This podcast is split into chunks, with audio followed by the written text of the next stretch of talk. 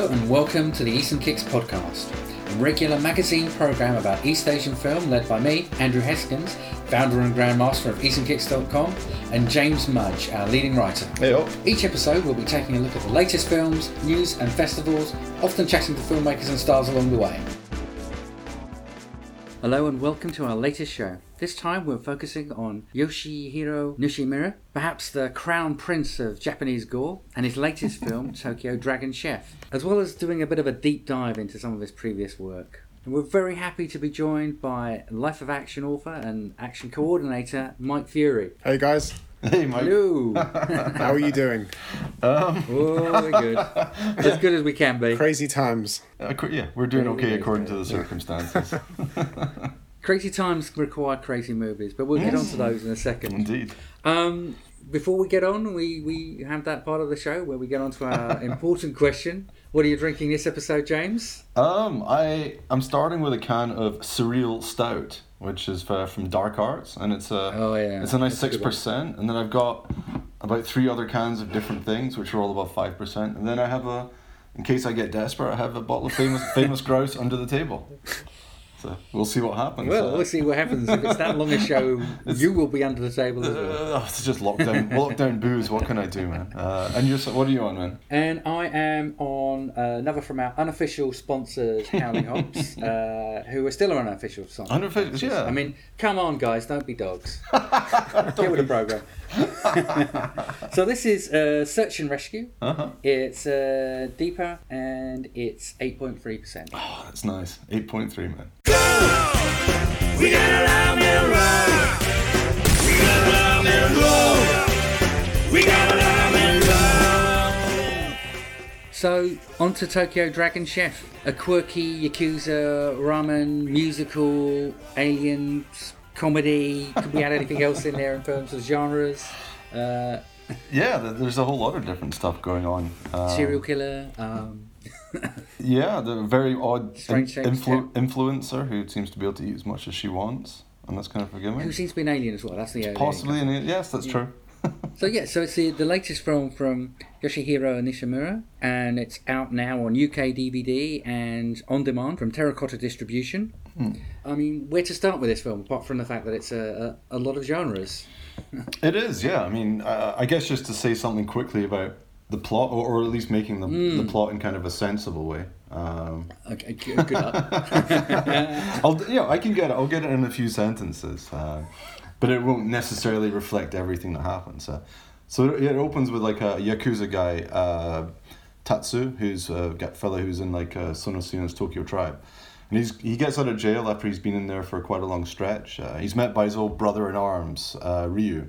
Uh, instead of suggesting to get back to like their life of like mischief and crime and doing that kind of yakuza stuff, he said, "No, man, let, let's open up a ramen restaurant." Because apparently Tatsu has got really good cooking skills and he impressed everyone in prison. And although Tatsu's like, ah, ah, they're like, okay, fine, we'll do it. We'll open a ramen restaurant. And they do, and it all starts going really well, and everyone's loving it. Lots of people are coming for the recipes. But then a couple of their old, um, couple of their old rivals try to get a piece of the action as well, and they open like uh, the Ozawa Brothers ramen as well, like across the street, of course, because you know why, why wouldn't why wouldn't you open it somewhere else? I don't know, but so it, was- it looks like we're getting the scene set for some like mad yakuza war between them. But then there's a third party, like some guy called Gizumo, who is, seems dead set on bringing them both down and taking all over the gangs, and seems very angry about ramen and stuff. And he's got like a bunch of eyeball. got a real problem, goons. and in the in the way it's translated, there seems Hmm. to be he has a problem. He has a an issue with Chinese food. Yeah, he does. He definitely curses on it. Um, Yeah. Not really explored. so I, I'm not sure. I'm not sure where that really comes from or goes or anything. But you know, you eventually get to you know the yakuza guys having to decide what to do with him. But then you know this makes it probably sound more sensible than it is. It Yeah. does, it does, and and you know that guy's got a whole sect, and and they seem to have taken their sartorial uh, influence from the bad guy in 20th Century Boys via Yes, the band. The Residents Okay. with their big eyeballs. Uh, I, I don't know about the residents, but I remember 20th Century Boys. Yeah. Yeah, so I mean, you, you, that's that's that's kind of the plot. Um, where to start with this film, really, in terms of? I mean, it's a very wacky kind of very cute comedy, food-based comedy. It's, it's got Food-based real comedy. hints of. um, it's got it's got um, more than a bit of Tampopo in there, and in terms of Yeah, it's true. We, we've got some musical numbers. Uh, I, I've, yeah, I've seen Terracotta have kind of been, yeah, they've been saying it's like Tampopo meets Blues Brothers, I guess, which is not a million miles off. Uh, is what- no, and you know? particularly there is one of the scenes where the song I'm trying to remember the lead line, but it is basically ramen, la la ramen, um, and that's definitely influenced by uh, Think, Hmm. Aretha Franklin. It very it echoes the even the guys in, in the in the store. It's done in the sh- in the actual restaurant. Mm-hmm. Definitely echoes the, the, the dance from Blues Brothers with Aretha Franklin. Yeah. ラーメン。ラーメン Let's go ラーメン。ラーメン。ラーメン。ラーメンのこと考えなさい。あなたたち喧嘩ばかりして。何かいいことあるの？お客が喜ぶラーメン作れるの？考えて考えて。ラーメンのこと喧嘩してばかりじゃ。作るラーメン。おくさんのこと考えて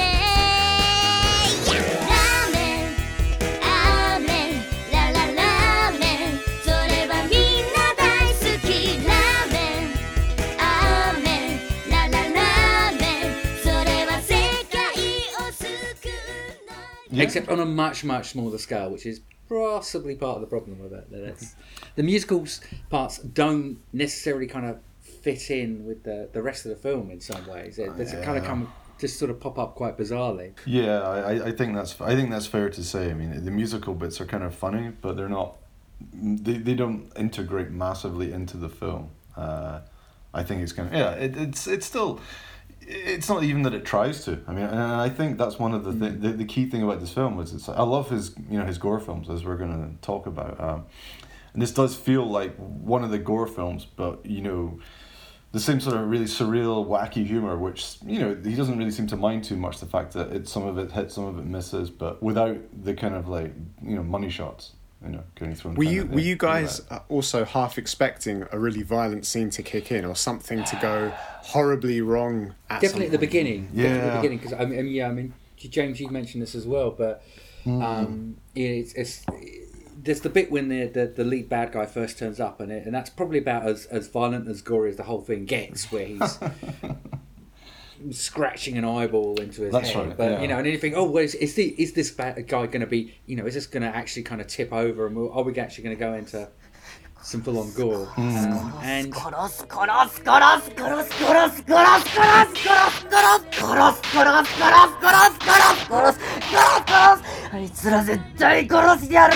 Ah!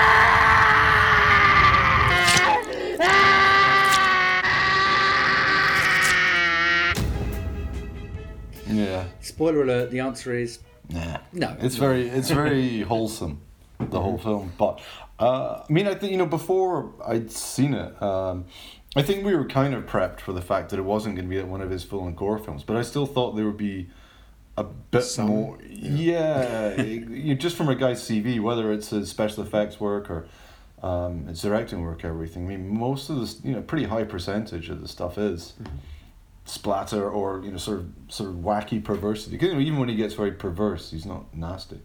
And th- but this is th- there's none of that in there. But he kind of doesn't ditch the kind of like weirdness, which usually sort of the randomness and the surrealness and Yeah. like the sudden close-ups of face pulling and everything like that, which is it's still pretty pretty bizarre in a lot of his films. It's kind of got that, but then it just it doesn't have those kind of like gore payoffs and stuff. Mm-hmm. Um, and I still, you know, I still quite enjoy the film and everything, but it, it, Yeah. it, it does feel like there's something missing mm. from the film, not just because he's a, a splatter filmmaker, but because I think it's it, he doesn't ditch the structure of his kind of splatter. Everything seems to be leading mm. up to a gag, if you mm. know what I mean, and it, and, and it doesn't really have those gags. Because a lot of those gags did come from the from the ridiculous amounts of gore that he used to Yeah, the Yeah, old blood, the films, you blood know, the- the- geysers and whatnot. Yeah. particularly the early ones i think uh, uh, you know perhaps well i mean he still had the gags in the sort of later more cgi influenced stuff but it, Even, even when he went more, co- yeah, and in his later ones, he, he definitely went more comedy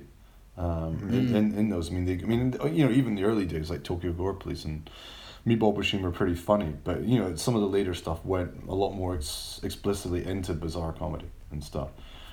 But they still had like the gore payoffs, or, or just like really, really surreal perversions of the human body payoff, or however you put it. Whereas, whereas this one, it feels like he's going in that direction, but he just like kind of cut off the bits at the end where things kind of things kind of actually happen. I mean, it's which is you know it's kind of a it's kind of a weird one for me because there's a lot of things about this film I really like, um, and I'm just slightly confused by it that it doesn't kind of push it over the line and going one way or the other. I'd like toning down the weirdness to make it more of like a properly sort of, you know, the sort of sweet natured ramen comedy or anything like that.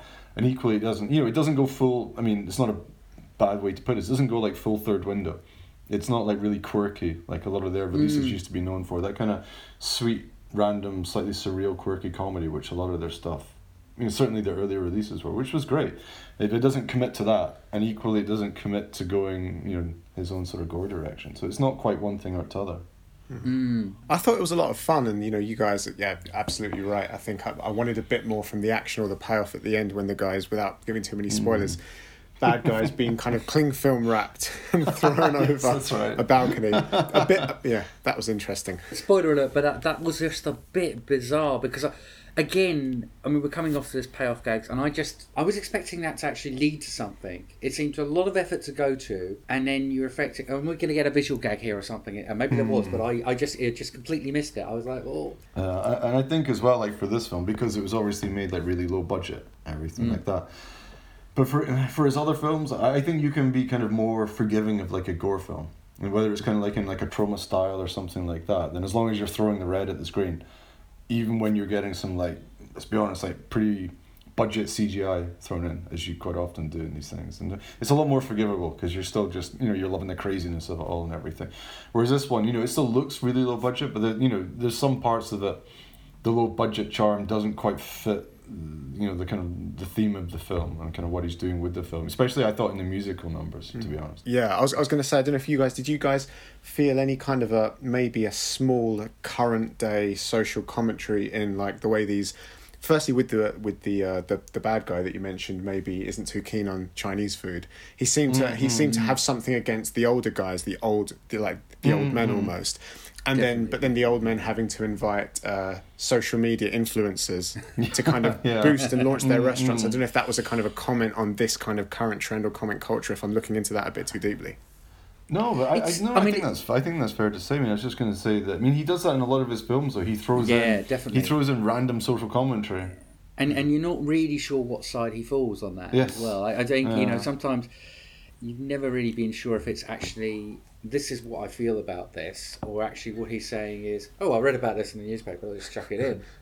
Meaning more the latter than anything else.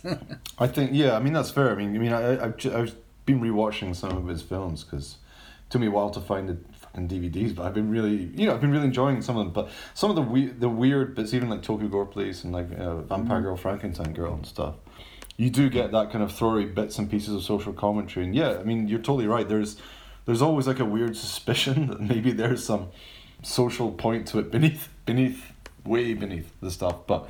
Um, you just get it in fragments, um, and I think yeah, I think you get that here as well. And you're right, like with the, the the social media side seems quite pointed, and it's hard Yeah. not it's hard not to think you've got the old guys and you've got the young gizmo, then you've got the social media influencer, and you've got everything going It's, on. But it's kind of interesting, and you and you kind of feel with the older films, you might have felt that he was siding more with the younger characters, but this really feels like he's siding with the older characters, and yes, yeah, a few steps true. away from the, Mm. the social media and what that that young lot do.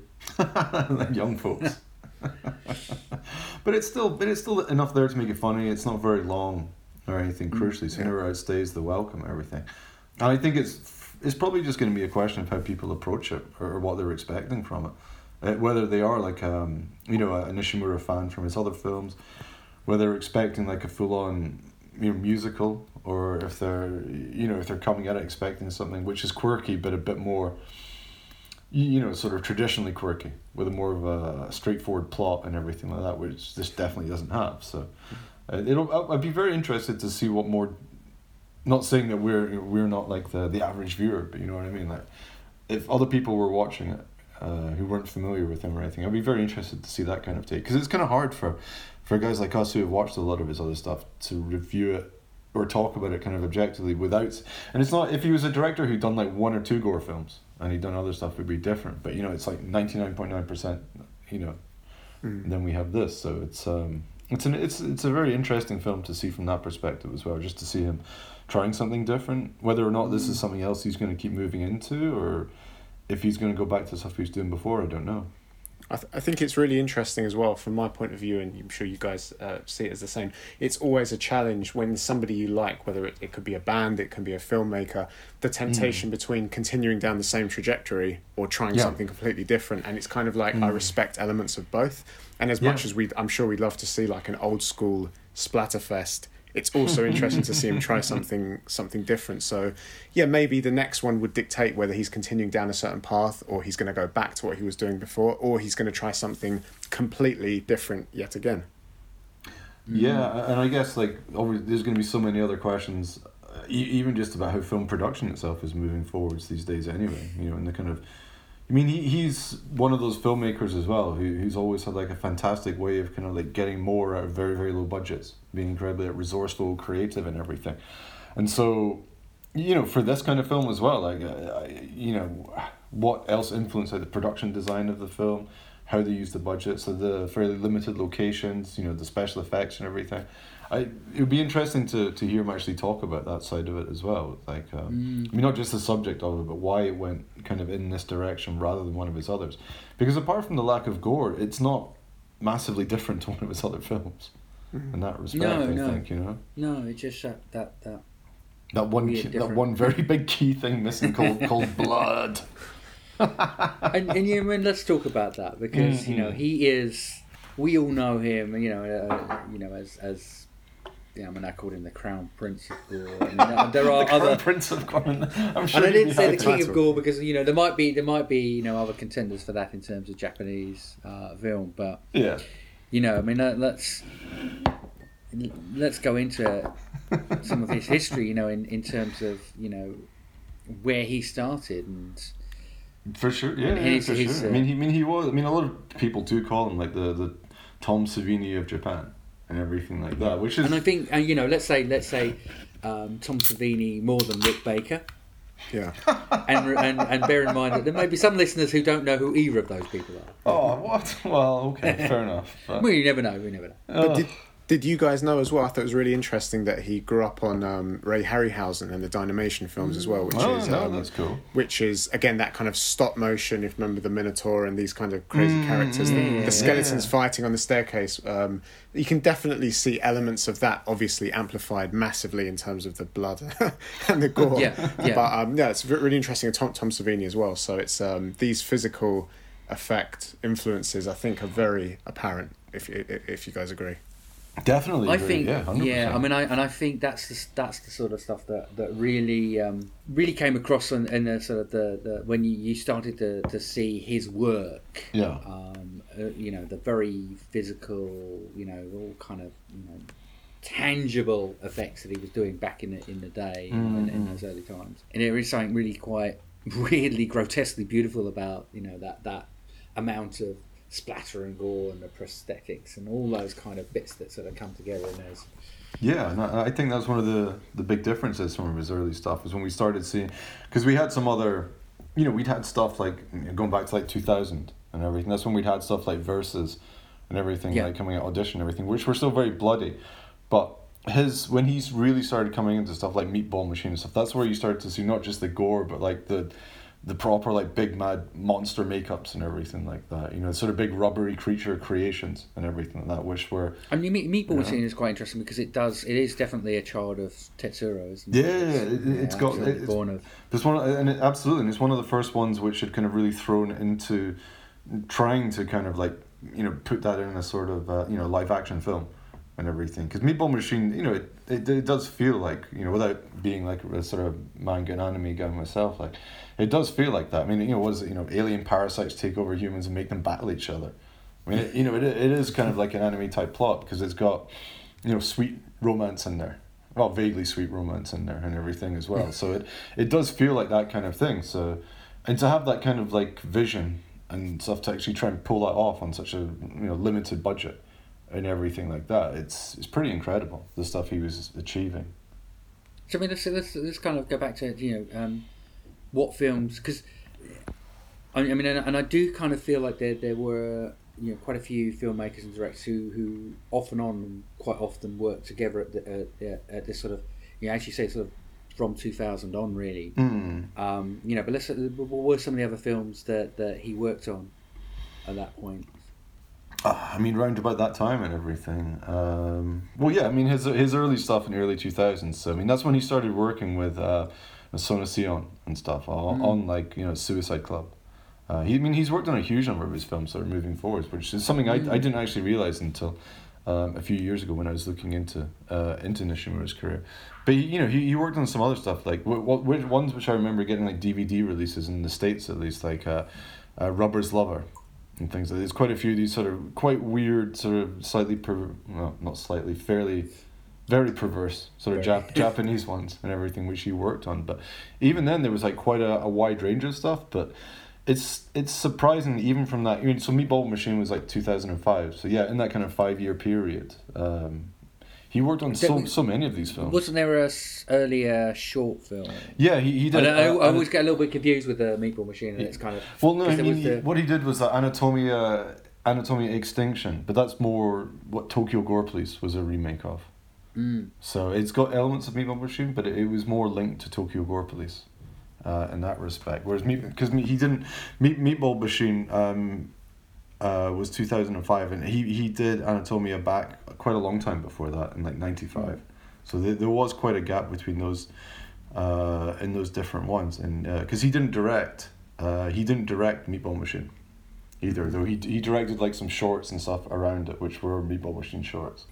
I remember Tokyo Gore Police was one of the most insane things I've ever seen. I think you have to think back to, and this is, I think, I mean, it's probably not before the days of YouTube quite, but do you remember that period where you mm. don't really get the previews and the teasers and as much as you do now, spoilers on social media and so on. Yeah. It's more or less you actually get given the disc or, you know, the DVD or you trade it with your mate and you sit and watch it and you just don't know what's in store. Absolutely. I mean, I mean, Tokyo Gore Police was the one really where I, it just blew my mind when I when I saw that film. I mean, that that was back in what 2000 and 2008.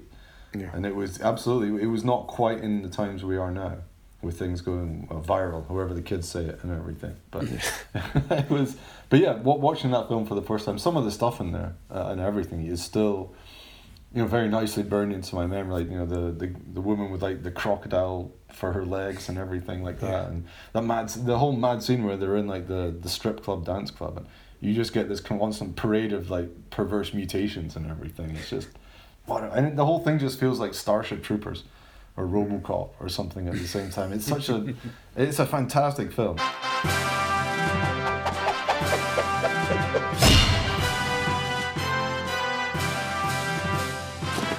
私たちが守ります犯罪治害法刑法は私たちの味方です犯罪者には容赦しないぞ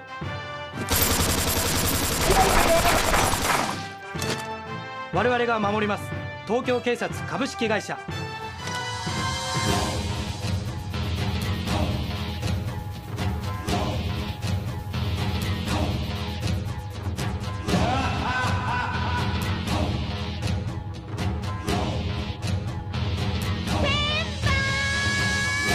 ここ数年の間エンジニアと呼ばれる肉体に改造を施した凶暴凶悪な殺人犯が増加している。エンジニアの特徴は自分が傷つけられるとその傷口を変形させて狂気化した肉体を形成することだ。奴らは一体どこから生まれてきたのかその目的は何なのかはっきりしているのは私が奴らを狩る使命を背負っているということ。私は警察官。エンジニアハンター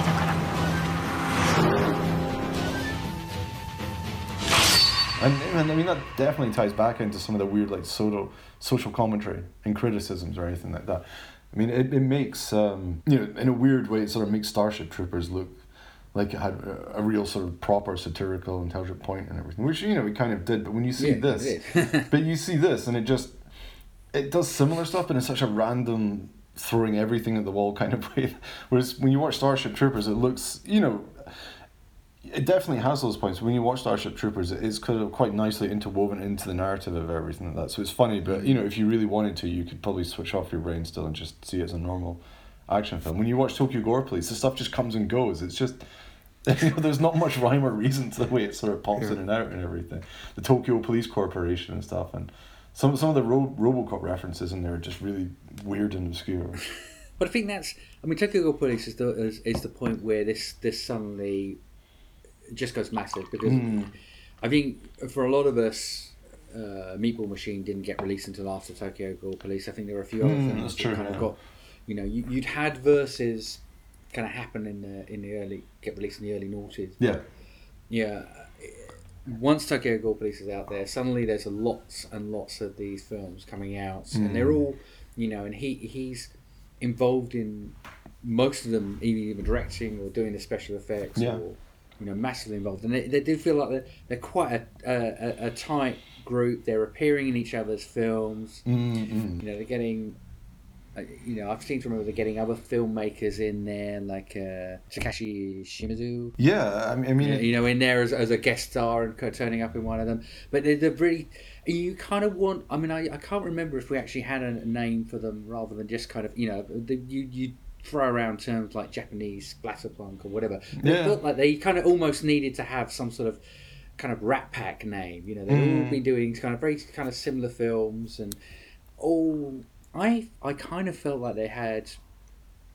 Again, tying into the kind of the, the battiness of it, but they had a very South Park kind of sense of humour, which I think sometimes didn't necessarily, without coming from the same kind of cultural background, didn't translate particularly well. It was deliberately in bad taste, but you know, it kind of sometimes it felt almost worse because you know we're not coming from that same perspective of, of being able to see exactly what they're doing. But Yeah. definitely kind of had a bit of a bad boy South Park kind of. mm. They killed Kenny kind of stuff going on in there. I mean, I think that's a, that's a really good point, though. I mean, it's we're looking at these films and we're calling like this wackiness and the randomness and everything like that because some of it doesn't massively make too much sense to us, but we still enjoy. it. I mean, the same like with sort of proper Cantonese um, mo lei tau comedy, everything we don't pick up on stuff. So I don't know. Maybe these films seem less bizarre if you you know if you're reading the not you know not reading the subtitles and you're just watching them um, more normally. I mean, it was stuff. definitely trying to be politically incorrect. Yeah. quite a few of those films as well with some of the stuff they were doing. But Mm-mm. you know, it's we interpret that being a couple of levels away from it. You know, is, is different from. For sure, but I mean, quite a few of those films then they started moving into being funded by or co-funded by like Western films, uh, you know, Western Mm. companies, and everything like that. Um, like even uh, Tokyo Gore Police was funded, co-funded by uh, Tokyo uh, Tokyo Shock, um, and I, I think some I, Machine Girl was as well. I think there was a few of those ones which were part funded by like U.S. resources, and everything because they knew they did have like that, especially after because Meatball Machine, although we didn't get it released properly, it still gained like a lot of attention, and they could see there was kind of quite a good market for this kind of like you know still low budget, but would play you know genre festivals around the world, would get released and everything. So, you did the, you- these films were, I think it's fair to say, made partly with the one eye at least on the international market rather than like a just a domestic market. Because you know they're, they're not exactly like V cinema films which were you know fine with just being consumed you know online dvd blu-ray everything in japan. So it's they they are kind of an interesting cultural mix uh, in a lot of ways in that respect everything as well i think Would you say Mm. it, it kind of it falls into this kind of sweet spot in that early two thousands period where DVD was so big and it you know it came off the back of VHS. Um, and again, this collectability, which I mentioned. I mean, I definitely Laserdisc, sorry, mate. yeah. Laserdisc. It's got to be Laserdisc. La- Laserdiscs, fair, fair play. Absolutely, but um, but no, I, I do. I remember very really. fondly as well. Um, trading you know DVDs with friends or like you know audition or Ichi the Killer or these where it's like oh you have to check this one out and then trading with your friends and that's unfortunately you know and obviously this doesn't affect us as much. I'm sure you know we're all avid collectors still, but a lot of people don't do that anymore and that era is kind of have No. gone to a I mean, that, that, that, I mean, because it, it's not, you know, if you want to, it's not difficult to hit. It's not difficult to get hold of a lot of films, but actually, it still is really um, for a lot of other films, and you know, not necessarily wanting to kind of pay crazy prices, but it's just a, it is a different because what you're talking about there is actually very equates very well to you know going to a record shop you know in the 80s or 90s and getting this american import or Yeah. even more you know something that was uh, you know maybe you've taken this you know we would have been too young to do it by, by a lot but you know going to america and, and, and getting some some record that only had yeah 150 copies pressed up mm. and it's some weird soul you know. It's the same kind of thing which is a different thing now. It's, it, it mm. is you know and, and it, it is dare I say it, some of the older, some of us older guys who are still kind of into the kind of the media itself, whereas youngsters they It just consume it online. Yeah, it's ah. it's it's not about a, a, hard copy of anything really, No, no, no. but it is it is it is interesting. But it has it, it, it is kind it, it does fuel the different interests as well you Mm-hmm. know and and you know as i've been saying there was so much interest in these sort of films and yeah you had uh, all the different you know robo geisha and Mm-hmm. vampire girl versus frankenstein frankenstein girl all these different films that were coming out at, at this point and and they were really finding an audience you know it's quite no, I mean, I have, I have really fond fond memories, especially of like going back to um, Terracotta themselves with like their festival back, you know, however many years ago that was, watching stuff, some of these films at, at that kind of festival and everything, you know. yeah Got you know, sad, sadly missed in festival form and mm. everything, but that they, yeah, absolutely. And people got really excited about seeing these films and seeing them on the big screen. And there was a period then where so many of these, some of the lesser ones, well, not lesser ones, but lesser known ones, which you know, to be fair, Nishimura still did a lot of effects for like Samurai Princess and whatnot. Loads of these other ones, which were all like one hour ten minutes long or something. So they there was a huge wave of people pushing them out on DVD back in those days, and it, and it's never.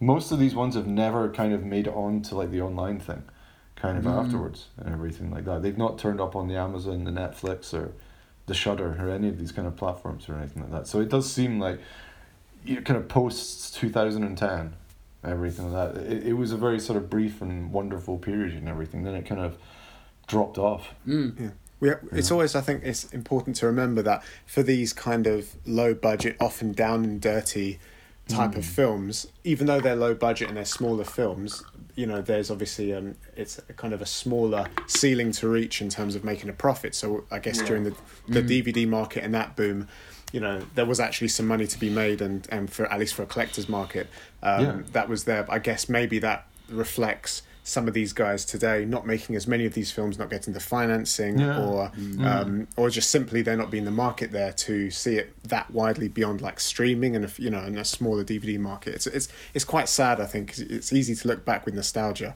but it is, It uh, it's a shame.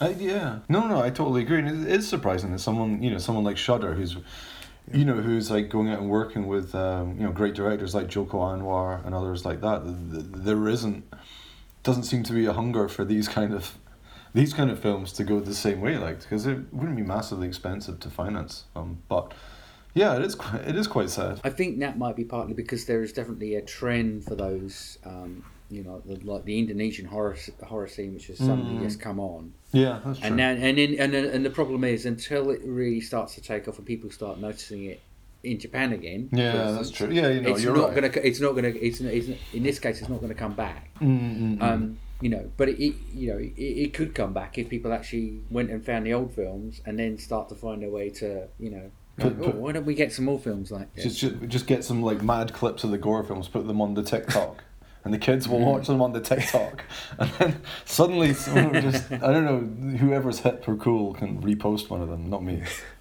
but I, I don't even have the TikTok. But you know, something that's absolutely that, that's the only way to get to it and everything. It's not gonna, especially for these films which were, um, and especially ones like the the whole sushi typhoon sort of company got started and stuff. It, it was you know definitely with a large part of it looking at the international market as well, which is great. I mean, Eve, the only one of the directors who's really kept going and like um, who was part of who was Sono Sion, obviously, and he's kind of you know he's working with the the Amazon, the Netflix, and everything still, but and he's still keeping to.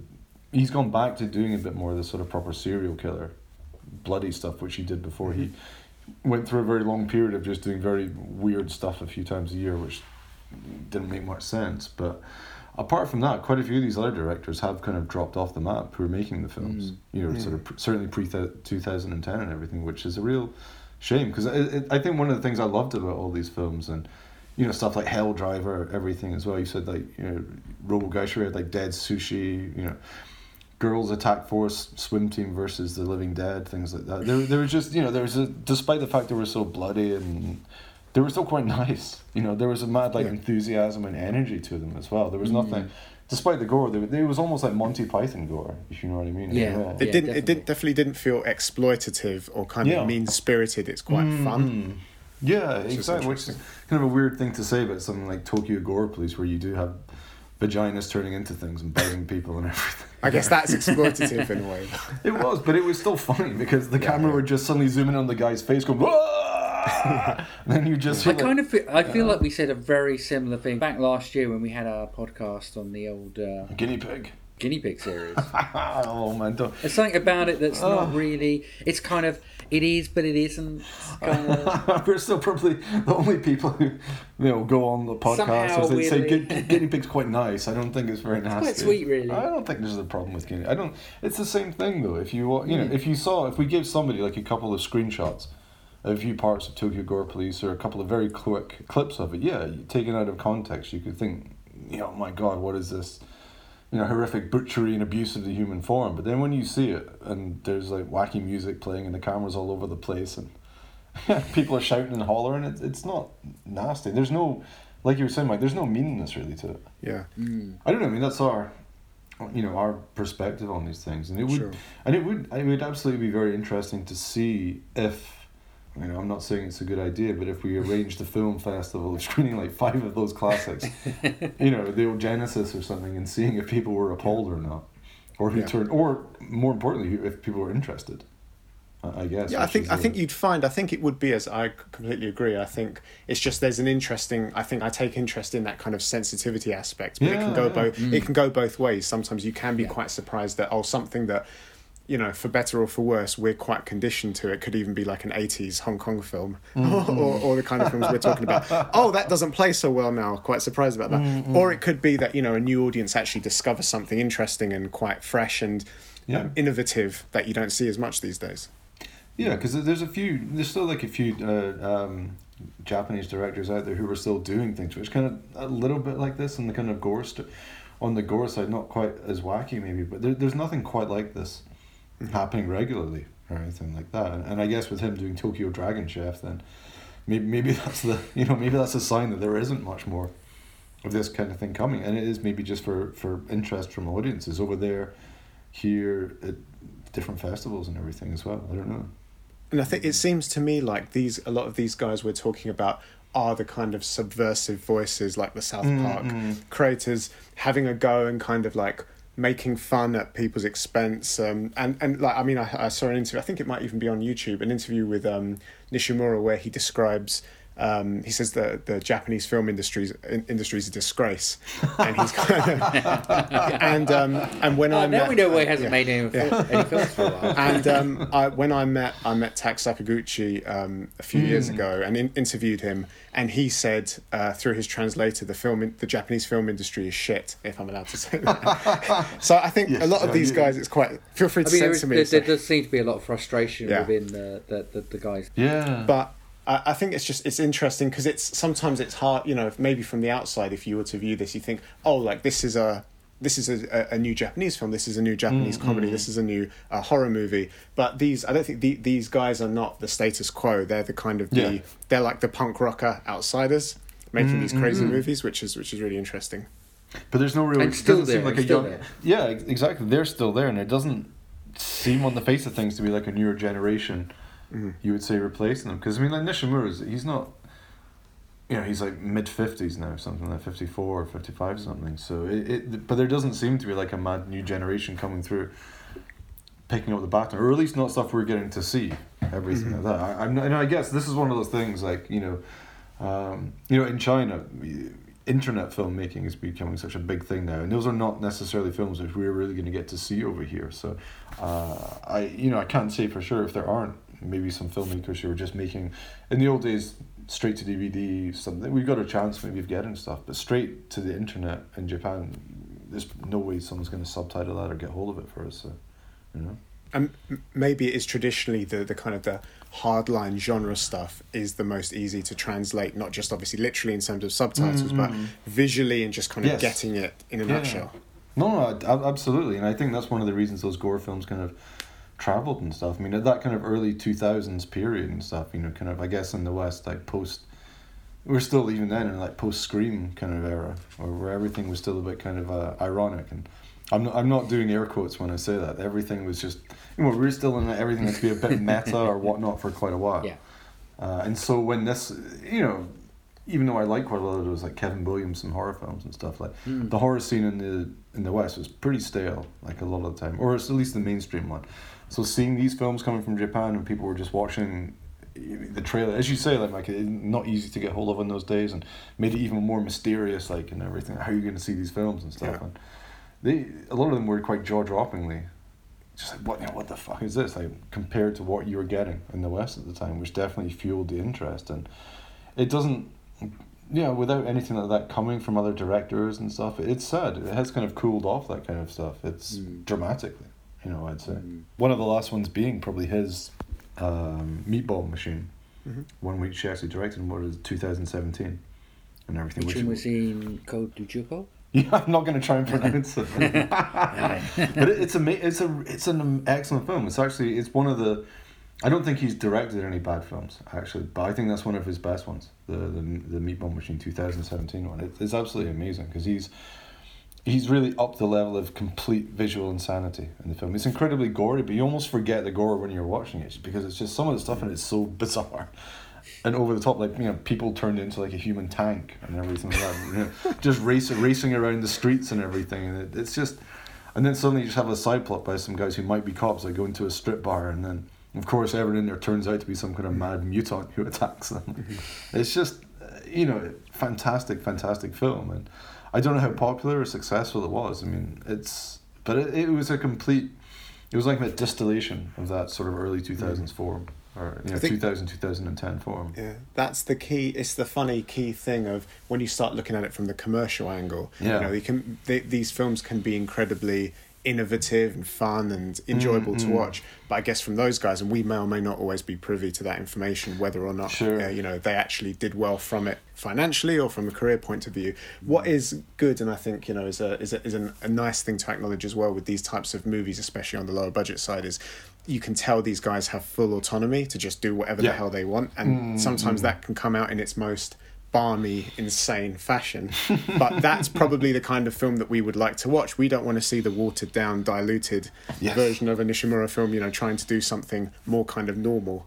yeah, yeah, yeah, for sure. No, no, no, I completely agree, and I think that's why, maybe that's why this wave was more, well, was reasonably intense but short lived and stuff because it, it did it did really seem like they were doing this kind of stuff they kind of wanted to do, whether it's for fun or, you know, personal commitment to it. I, I don't know, but it was all the films in in that.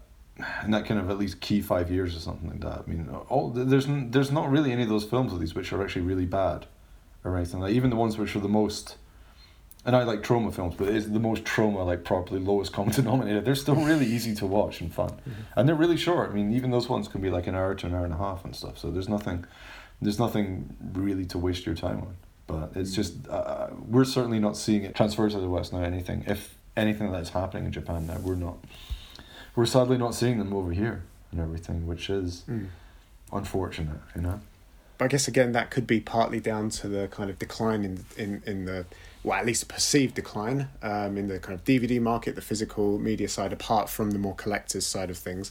But you know, with you know, we on the flip side of it, it's kind of hard to feel bleak about it because we do have more choice than ever with the streaming platforms and everything. So Yeah. you think that there must be a kind of a um, a happy medium where we get access to to the you know even certain PVOD channels that specialize in these kind of unusual Yeah. genres. I, I I would love to see something like that.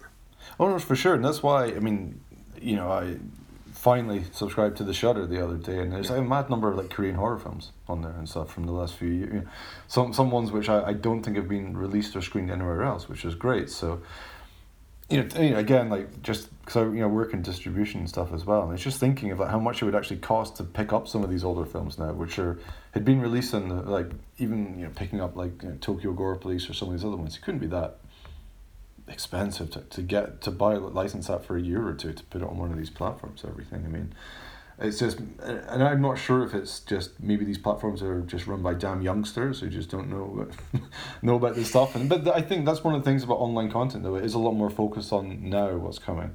It's not so mm-hmm. much unless somebody does like a re-release of something, then mm-hmm. most of the time you have a window of like the last couple of years where new stuff is coming out. So actually going back and that's when you get into more curating stuff, I guess. So it's probably not even a financial thing. It's more just like if we spend the amount of time and money going back and thinking about these, you know, let, let's get Tokyo Gore Police. Oh, we let's get Hell Hell Hell Driver as well. Let's get all these films, put them all on there.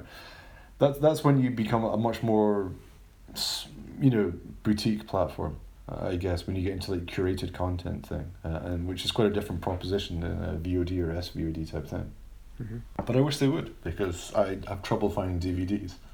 And it, Yeah. took me it took me about three days to find Tokyo Gore Police, and I was getting really annoyed. But I think there's there, there is also the collector's market, which is interesting. That some you know maybe for those of us that are keen to see those films, we would actually rather pick up like a, a new Blu-ray edition than stream it. So although it is a niche market, we found you know there's so much good stuff being done by the likes of Arrow and Eureka and these kinds Yeah, of companies. that's true. Um, really, you know, putting a, a, a loving package together, a great restoration Mm. of these uh, of these films, which do have cult appeal. So it would be Mm. nice to see some of those. Maybe, maybe that is in the works. It, it seems like they kind of come in trends. Yeah. That maybe you know certain like Mm. westerns will be around for a while, and then and then there's horror, and there's certain you know certain kind of phases we go through. But I'd love to see uh, the kind of titles we're talking about coming back. I mean, they, they actually recently did Versus, didn't they? I think that was Arrow. Yes, yeah, yeah, yeah that's Yeah, right. very recently, There was a sort of a very comprehensive edition of Versus, which had the all the different editions of it, all like pretty big catalogue of like interviews and features and stuff like that. So yeah, no, I, I think and then a very controversial new color grading for the yeah, I mean for the release, which mm. which was what the director wanted. So and he wanted to do that in the first But place. yeah, a lot of people were not were not happy about it at all and everything. But it, it was the director's, you know, it was Kitamura's vision and everything. But I guess if you've seen, I mean, that's the problem is if you've seen something, you know, it's like twenty years versus everything, and suddenly somebody shows you something which is really different looking, and then you're like, what? No, no, that doesn't look right. You know, it's you can't really I think get around yeah. that. It's interesting letting directors, uh, filmmakers in general, tamper with their work. Is kind of it's uh, Yeah, but it's without messy going terrain. to the old Ridley Scotts and the Wonka Yeah. ways, go, oh yeah, let's read. Yeah. Yeah, no, no. I think if, if it's provided alongside the original, maybe as a Yeah. curiosity, it's fine. But I'm Mm. not. I'm just personally not a big fan of when the kind of the the classic, the original that we know and love, is put aside, and then the so-called director's cut or the new version takes over, and that's the only version that's available. That's what I'm not. Totally agree. totally agree. Yeah, and, and whether the director is involved or not, I think there is quite a problem now with there's, there's sort of a trend for color grading, but where people want to go with that palette now, there's definitely a trend for the sort of the cools and it's like you know actually Yeah. these colors are meant to be kind of wacky and vibrant. They're not meant to look kind of like this was. But I think that I mean that's that's something kind of where, where some, blue. if something like uh, Tokyo Gore Police, for example, would really suffer from, because so much of the film, I assume, deliberately takes place in the dark. So there's very few parts of it which don't, um, which is probably like, you know, It partly. doesn't, it doesn't the- necessarily need a, a, an HD 4K restoration. I don't think it would help. Where everyth's because- brightened up. Exactly, because I mean th- these things are you know, it's you know sort of low budget filmmaker making these things like take place in the dark. I mean you get the, the, the red is like unsurprisingly the main color for Tokyo Gore Police way. Even in the lighting, um, like when they're in the strip club bar, everything is red and pink lighting, everything like that. So when you're throwing the gore around, everything, I mean the blood in that film is is way too thin to be anything like real blood and stuff. But when you're seeing it being thrown around in buckets and stuff, because everything is either black or red lighting you know, it just it makes it all seem like a lot more uh, kind of sharp and visceral and stuff. So if you really, if you went color graded that and did it down, and oh, I, I no, I, can't really imagine. It, it would be, yeah, no, I can't see that working for these films. So a director's cut as well. I mean, Tokyo Gore Police is fairly long as well. It's like one hour fifty. So I'm not sure what a, a director's cut would actually add to it. I mean, I get the impression from these films as well with the budgets, like they they shot everything. They, yeah, mm. I, I don't I don't get the impression they had a lot of interference, and you know, unless Yeah. were, you know, the versions we saw may have had some BBFC cuts, but I don't think so. Um, I, I think these films all passed. I, I don't. I don't think there's anything I ever read about actually. but you know, I mean, the, the, the, the, even if they didn't, there probably wasn't anything. If they had anything, they'd have. put it on Exactly, exactly. That's what I mean. Like, it's not like they had the budget. Like Ridley Scott saying, "Okay, we'll, we'll shoot a few extra scenes today. Do you need them? I don't know. We'll see." Yeah. But I think for these guys, it would be like shooting like sixteen-hour days, getting everything they can and editing it together as much as they can, which is you know part of the energy you feel to these films. I- I've got a question for you guys. If you could Yeah. see then on on the Arrow kind of vibe, or won't single it out to Arrow, but yeah, you know, these these these you know any Any- What's yeah. that? That Yeah. Arrow, Arrow T-shirt you're wearing. yeah Arrow T-shirt. My my briefcase of money passes the screen. Um, Good luck to you. you know, yeah. any um, you know, any kind of premium distributor of you know new Blu-rays and so on. Hmm. What would be the classic, um, or classic, or even not so classic uh, film of, of this genre that that you'd like to see restored for for both of you guys? I I mean Tokyo. I mean Tokyo Gore Police. I think. Um, I mean because the new Meatball was well new. It's like three years ago, but it's still fairly recent and everything. But I think Tokyo Gore Police out of all of them still, everything. The original Meatball Machine two thousand and five one is still a bit uneven, but Tokyo Gore Police with its all like Starship Troopers, RoboCop vibes. Like I say, I mean I still think that's the the crown and glory of all of them. And if there was one which I, I would I would you know like see the features about doing the special effects, whatnot, everything. Like I I wouldn't like to see it restored as such, but like definitive edition. I think that, Yeah, that yeah, yeah. I, I would be very interested to see that because I think it's after like a lot of them were made like a lot more uh, quickly and everything, even with higher budgets. Like, but Tokyo Gore Police is the one which has such a vision to it. And, and I think, I mean, again, you know, I mean, it's interesting. You kind of look at the, you know, it's only a couple of years, but I, I don't think you would necessarily get a great version of, you know, Robo Geisha or the films where they started got CGI unless they completely redid the CGI. you know, that's true. Um, Star Trek, the original series style, um, which is not going to make anyone very happy. I think, I mean, from me, I think I'd add, you know, from the same year, The Machine Girl, which actually Yeah. I, I, I really really enjoy. You know, as as one of those films that I think probably it's a little more kind of held together than than some of them. It's a little less wacky. It's got a more of a kind of a straight line in terms of its its plot and. You know, sticking a doing a tempura on somebody's arm is still going to kind of stick with you, isn't it? So, um, That's good. No, that, that, that was a great. I mean, two thousand and eight. That it was a great year for that kind of stuff. Everything. So yeah, Machine Girl's a good film, but then you had quite a few wacky knockoffs of it and everything. Like the one where the instead of her arm, the gun came out of her ass and things like sh- shine, which one? Shi- uh, Shyness Machine Girl. Okay. That was that one and everything. So you you know you had, but I think this was later when things were getting a bit desperate, where you had like toilet toilet of the dead and everything like that, and zombie ass, and which I think was Noboru Iguchi who did Machine Girl as well, but they were getting pretty. it's not even saying it's toilet humor because it literally is toilet humor. A toilet. There's nothing else recent in terms of films apart from uh, you know Tokyo Dragon Chef, and without having read any more any interviews with him about it and stuff, I, I'm not sure. Like what he seems to be doing Nishimura now most of the time is like art. He, he's doing a spends a lot of time like making uh, you know, which is really interesting stuff actually, really psychedelic stuff, but which is very clearly similar to his designs of his makeup and his creatures and his monsters and stuff. So uh, there's some very you, if you see him and the stuff he does on Facebook, it's very interesting. Some of it as well. So he seems to be more into that kind of stuff at the moment. So he's definitely still. We have Tokyo Dragon Chef, but he definitely still seems to have like the genre, the horror, the macabre, everything on his brain, everything. So. Um, We'll, we'll see if he gets back into that side of things. Hopefully, you know. Tokyo Dragon Chef is available now from Terracotta Distribution on UK DVD and on demand. 吉岡門弟100に他流派300の総動員本日が宮本武蔵の命日となろう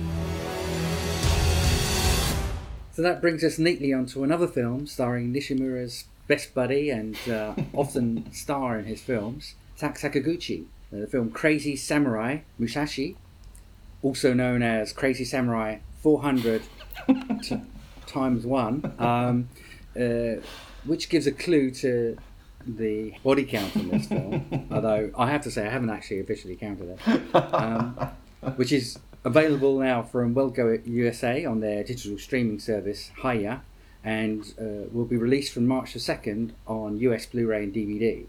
there are a lot of samurais in this film. Should we try and dive in with what the plot is?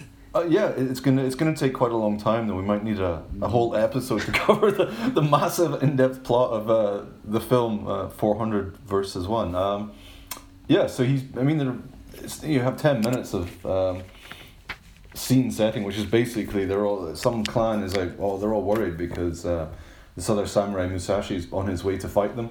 So great, so they just send hundreds of guys to stop him, and then he fights hundreds of guys. That's. And I guess the, the, the big feature on this is that it's a done, most of that fighting is done as a seventy-seven Mm. minute one take, which is the majority of the, the running time for the film. yeah, yeah, yeah. And that's the that's the the, the, the big takeaway. That's that's it. definitely the, Um, yeah. and, and it, it's directed by Yuki Shimomura, who has only directed two other films before, but has done a lot of stunt work in the past. Um, those two films were with Tak Sakaguchi as well, and they were Death Trance and Reborn. Mhm. And I guess it's worth mentioning some of their work, which um, includes things like Returner, Mm-hmm. Alien versus Ninja, uh, the Gantz films. Um, I think he's also listed as being involved in Flashpoint, the Hong Kong film Flashpoint. Really, that's interesting. Cool. Um, you know, so uh, yeah, it's it's for I mean, to me, it, it, it's this film. Yeah, that the there is that side of setup which doesn't really tell you much, and is is it kind of almost kind of promises something else in terms of a uh, a film, and then we get into just this big long one take of Tak going up against Mm. all these other samurais. I think it's it's interesting when you think back to, with, uh, particularly with Tak Sakaguchi, um, his background, his kind of pedigree and background to the action. I think he's definitely someone who um, who's tried to push the envelope to some extent with, throughout a lot of his career. So to to culminate in something like this, which is obviously it's kind of the don't want to say gimmick, but it's the kind of the the um, you know the the point on which they're hanging their hat for the film about this seventy seven minute epic um, single take sequence. You know, just thinking back to even with Versus, that was I think dubbed as particularly in the West as one of the first full contact Japanese fight films. Um, maybe interesting as well with Tak with his um his kind of urban myth street fighting background, which we don't know too much about. But you know, he was he's discovered um uh, you know, supposedly having real street fights and stuff, you know, in, in, in, in his youth at least, um, and then and then you know um, applied a lot of that full contact fighting. You don't want to be the stunt guys getting smashed by Tak in Versus. Um, in Yakuza Weapon, you know, let's not forget there was a, a single take sequence in that, which is obviously much shorter. I think it was like seven, eight minutes, something like that. Yeah. But then they, they talked about him um, breaking his neck um, during the sequence and then carried on during the single take. Um, then in Reborn, which you just mentioned with um, Shimomura, um, there was a lot of uh, long take sequences there, and I think there's, there's in one particular sequence near the end, he fights around 200 guys with a um, Okay. with a style of choreography that they actually um, developed for the film. I mean, obviously taking influences from elsewhere, but using a lot of close quarters. I think they, they called it zero range combat, where he basically lets people get very close to him, and then you wish you hadn't, using knives and all sorts of crazy stuff. So I suppose it's like you th- thinking about this kind of building block towards this film, you know, towards Cra- Crazy Samurai, and going for this insane long take. Um, I don't know, just just to kind of dive in, guys. And I don't don't know what your thoughts are on this. I mean, I'm quite. I guess I, you know, I'm kind of au fait with action, and I, you know, I, I've been a fan for a long time. Um, we've probably, you know, from a choreography standpoint, it's probably not the most ambitious or groundbreaking um, It's- stuff we've it's seen. It's kind of interesting, isn't it? Because Yeah. I mean, I think that's one thing I'd say is that, and, and I think part of that comes out of, of, of the very classical samurai Mm. film aesthetic. You know, it's it's very different from the Hong Kong Mm-hmm. action wuxia, which comes out of you know comes out of Peking opera. Yeah. It's much more aerobatic, and um, you know, you then you had people like Yuen Woo-ping who who made the, the, the big theatrics much more close Mm-hmm. you know, in, in terms of the, the way it was filmed and it's yeah, I, I, there isn't much to the fighting really. Yeah. You know, there, it does tend to the samurai aesthetic is you have two people facing off, Yeah.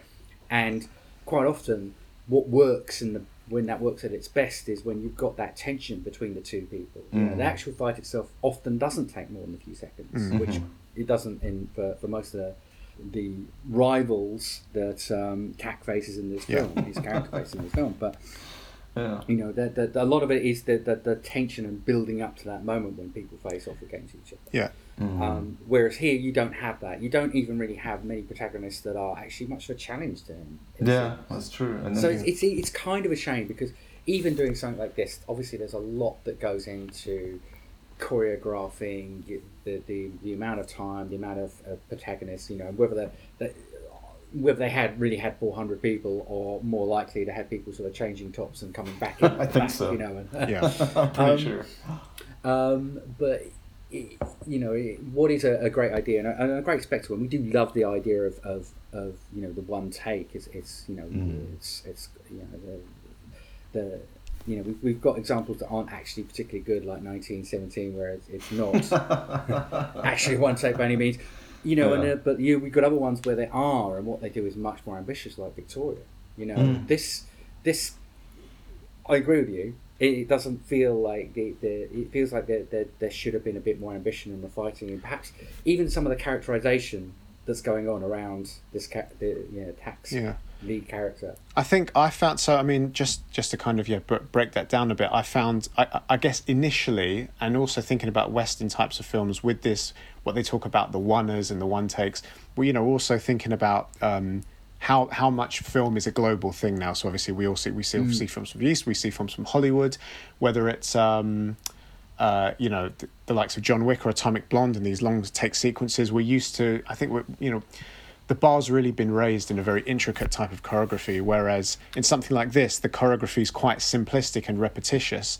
But what I found is I actually enjoyed it more when you kind of sit back, almost lower expectations with the nuts and bolts of it, and just get swept up in the spectacle, and that this is a, like a almost like a never-ending fight sequence and him just hacking his way through people it's actually i kind of enjoyed it more like a few minutes into it when you adjust expectations as to the kind of thing it's going to be um I do think that's a good thing, a good expectation to Mm. Yeah. Mm. lay out for people who watch this film. That that that you know that yeah, quite literally, you, you do need to be swept up with the, the spectacle and, and not really be looking for some kind of uh, massively satisfying conclusion.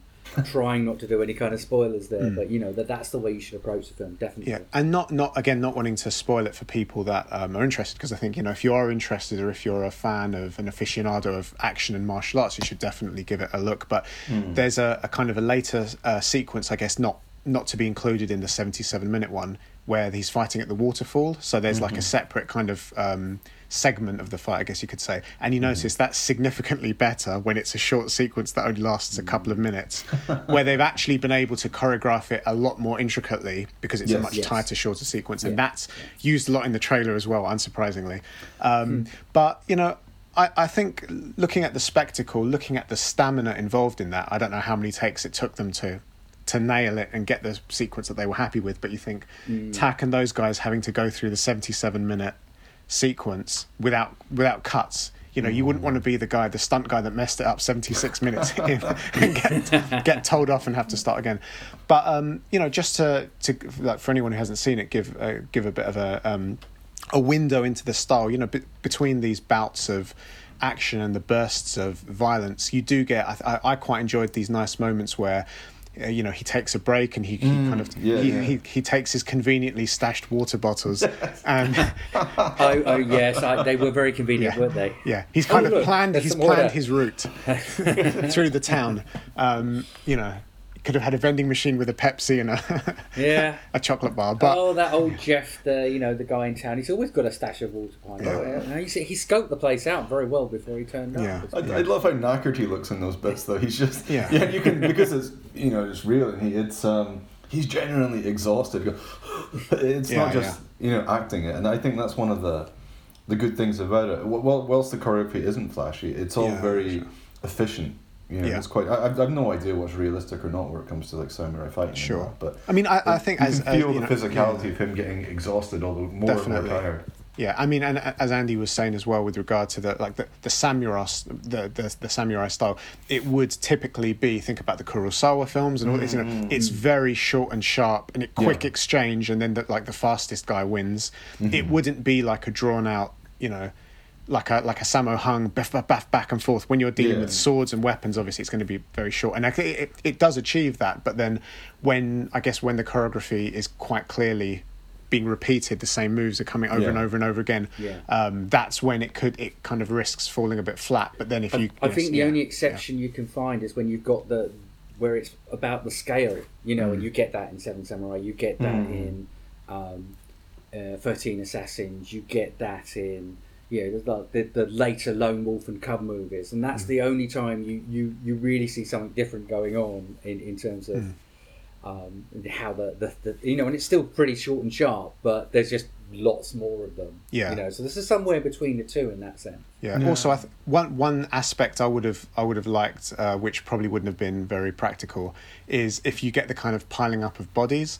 And I heard I saw a review of somebody else talking about this because you've got these what is yeah probably a, a, a more limited number of, of stunt guys, not you know um, three or four hundred, more limited number conveniently falling and crawling off camera and then running to the back and starting again, and also you know with the camera moving slowly through the town as as Yeah. Tak's fighting everyone, you probably can't have bodies all over the place, people tripping over and stuff. True, So you get people falling out of frame. Whereas if he was literally building up mountains of bodies around him, that would be quite quite enjoyable. But obviously, it's, I mean, it's not it's not that, and that's fine. But um, also, ju- just the production. I don't know if you guys noticed this at the start of the film. It looks quite cinematic and quite you know, beautifully shot. Once they go into this long take sequence, it's just not necessarily even a good or bad thing. It's just a, an observation. They go. It seems to go from more like a handheld, Yeah. you know, Yes. video Yeah. camera style, which obviously I understand for the convenience and the, the agility of moving in and in and out amongst the fight.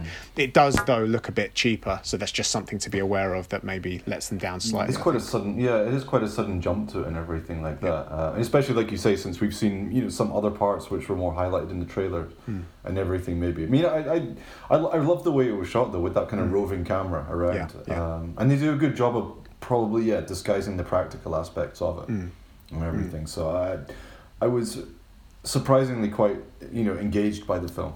I'll Yeah. say just just be- you know because I wouldn't think for myself like it's you know I like Tak and I like his crazier films and stuff, but seventy seven minutes and like you say basically the same few moves being used Mm. over and over. It's like watching somebody play like Dynasty Warriors or one of those video games where you're just going Yeah. cutting through hordes and hordes of people, but it's you know, it's still even though there's no plot, just the, this, it's the vague tension of seeing him getting tireder and tireder and Mm. turn. he- He's just beating twenty guys.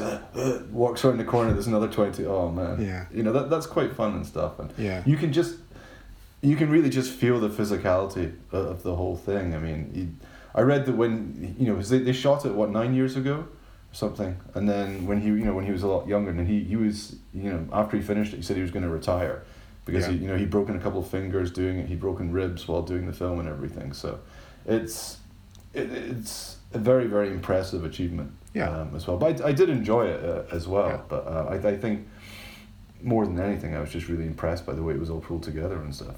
Yeah, I think that's it's if you're gonna, it, it, it- it's kind of it's the the whole is greater than the than the smaller details. If you Yeah. actually break down, like we're saying, if you break down the cinematography, you know, there's there's better examples. If you break, if you're looking at the Hmm. the the action design, the choreography, there are better examples. Even for Tak Tak's work as a performer, he's probably you know something like Reborn is probably a more Hmm, interesting example. But just as an overall, you know. Um, as, as an overall spectacle, I think it's a it's a it's, you know it's very enjoyable and it's a Yeah. great it's a great example of yeah the stamina of this kind of very highly physical action Mm. filmmaking. Obviously, very little in the way of effects. It's just like a bunch of sweaty guys hacking each other apart with swords. I, I thought that was cool about it as well. Like you know, you get some CGI blood and stuff, but there's not. Yeah, There's not yeah. actually much, which I thought was a big benefit. If we Yeah. had a lot of the, you know, we've been talking about Nishimura and stuff, and like you know, the, the use of all the the CGI blood spraying ever, which is great. But it, it's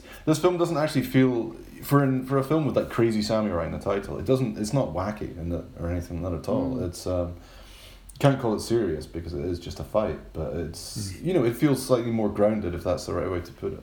I think. Yeah. I think I think it's an interesting for anyone that's interested in again like shooting action. It's something you know. This is maybe mm. quite an inspiring example of something that could be done relatively cheaply. Yeah, It's obviously it's yeah. a huge a huge amount of work and effort that has to go into doing this, and as I say, probably over and over again a number of times to trying to to get it right. Work Yeah. out some vague structure and probably some degree of looseness in the fighting. You know, kind Mm. of at the midpoint. But it's something that you know that can be done. It's something interesting and innovative. So for that reason, I think it's, uh, it's definitely something that I'd recommend people see. Yeah, yeah, absolutely. I think it's definitely worth Yeah. checking out for anyone. Definitely. Crazy Samurai 400 versus 1 is released by Well Go USA, uh, available right now on their digital streaming service Hi-YAH, um, and available from the March the 2nd on US Blu ray and DVD.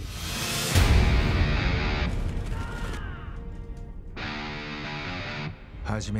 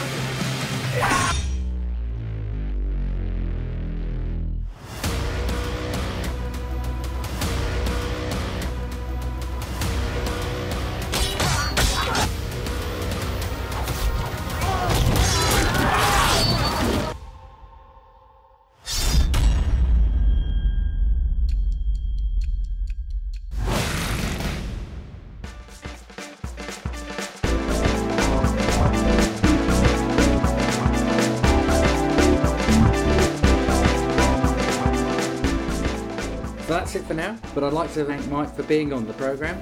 Thank you very much. Thanks so much, guys, for having me. Really enjoyed it. Ah, it's a pleasure, man. Thank you. Don't forget you can find all of our previous episodes on Apple, Amazon Music, Spotify, Google, or wherever you get your podcasts. Subscribe now and you'll never miss an episode. but for now, cheers. Hey, cheers.